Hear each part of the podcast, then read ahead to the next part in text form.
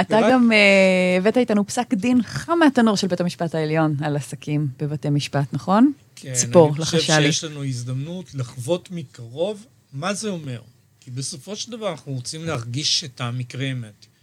ובאמת, כאשר תרתי קצת בתוכנה ש, ש, שמפרסמת את פסקי הדין, התקלתי בפסק דין שניתן ב-עשרים וארבעה לינואר אלפיים עשרים ואחת, אנחנו מדברים על לפני תקופה קצרה ביותר.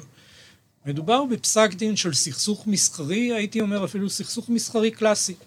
אנחנו כולנו מכירים שכשאנחנו הולכים לקנות, ומי לא קונה, מדיח ומקרר ו... ו, ו, ו מכונת כביסה ומייבש וכיוצא בזה, ואז אנחנו שואלים את עצמנו כמה זמן אחריות, ואומרים לנו תחכה למתקין, ויש התקנות ויש תיקונים. יש חברות, אם אתם לוקחים את המערך של ההיקף של ההכנסות בעניין הזה, הוא עצום, בגין תיקוני תקלות, בגין האחריות, התקנות וכו'. יש מישהו שמקבל על זה כסף. היה מדובר על חברות שהן מתקינות, אז הסכסוך שאתה מדבר עליו הוא בעצם בין חברות שביצעו את ההתקנות ונתנו שירותי תיקונים בפועל, נכון? בין חברות שנתנו את השירות הזה לבין החברה שהעסיקה אותם. אוקיי. חברה שהעסיקה אותם, שהיא בקשר עם החברות היבואניות, ואותן חברות מתקינות ומתקנות, שהן היו למעשה מעין קבלני משנה של אותה חברה שהעסיקה אותם, שהיא לצורך העניין הקבלן הראשי.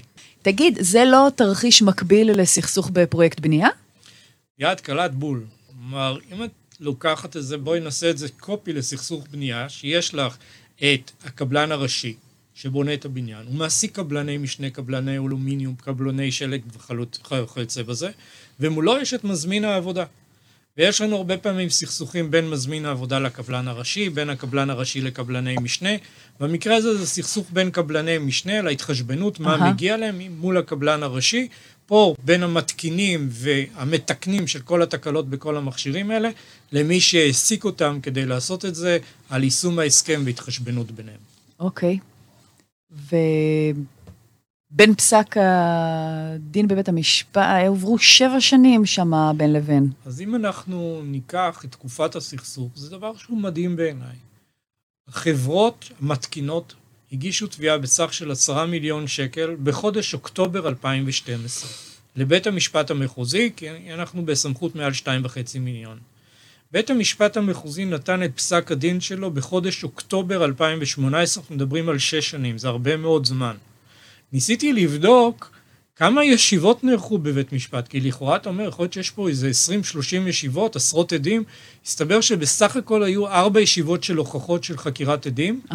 והיו שישה עדים בסך הכל. זה לא הרבה, אבל כנראה שהמערכת כל כך עמוסה, שלקח שש שנים כדי להכריע בבית המשפט המחוזי, ותכף ניכנס לתוכן, uh-huh. ולקח עוד שנתיים וחצי, לדיון אחד בבית משפט עליון ואחריה בבית משפט עליון. אנחנו מדברים על שמונה וחצי שנים לבירור סכסוך עסקי.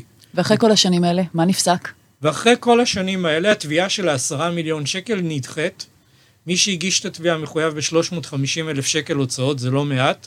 הוא אפילו נענש בקנס לקופת אוצר המדינה.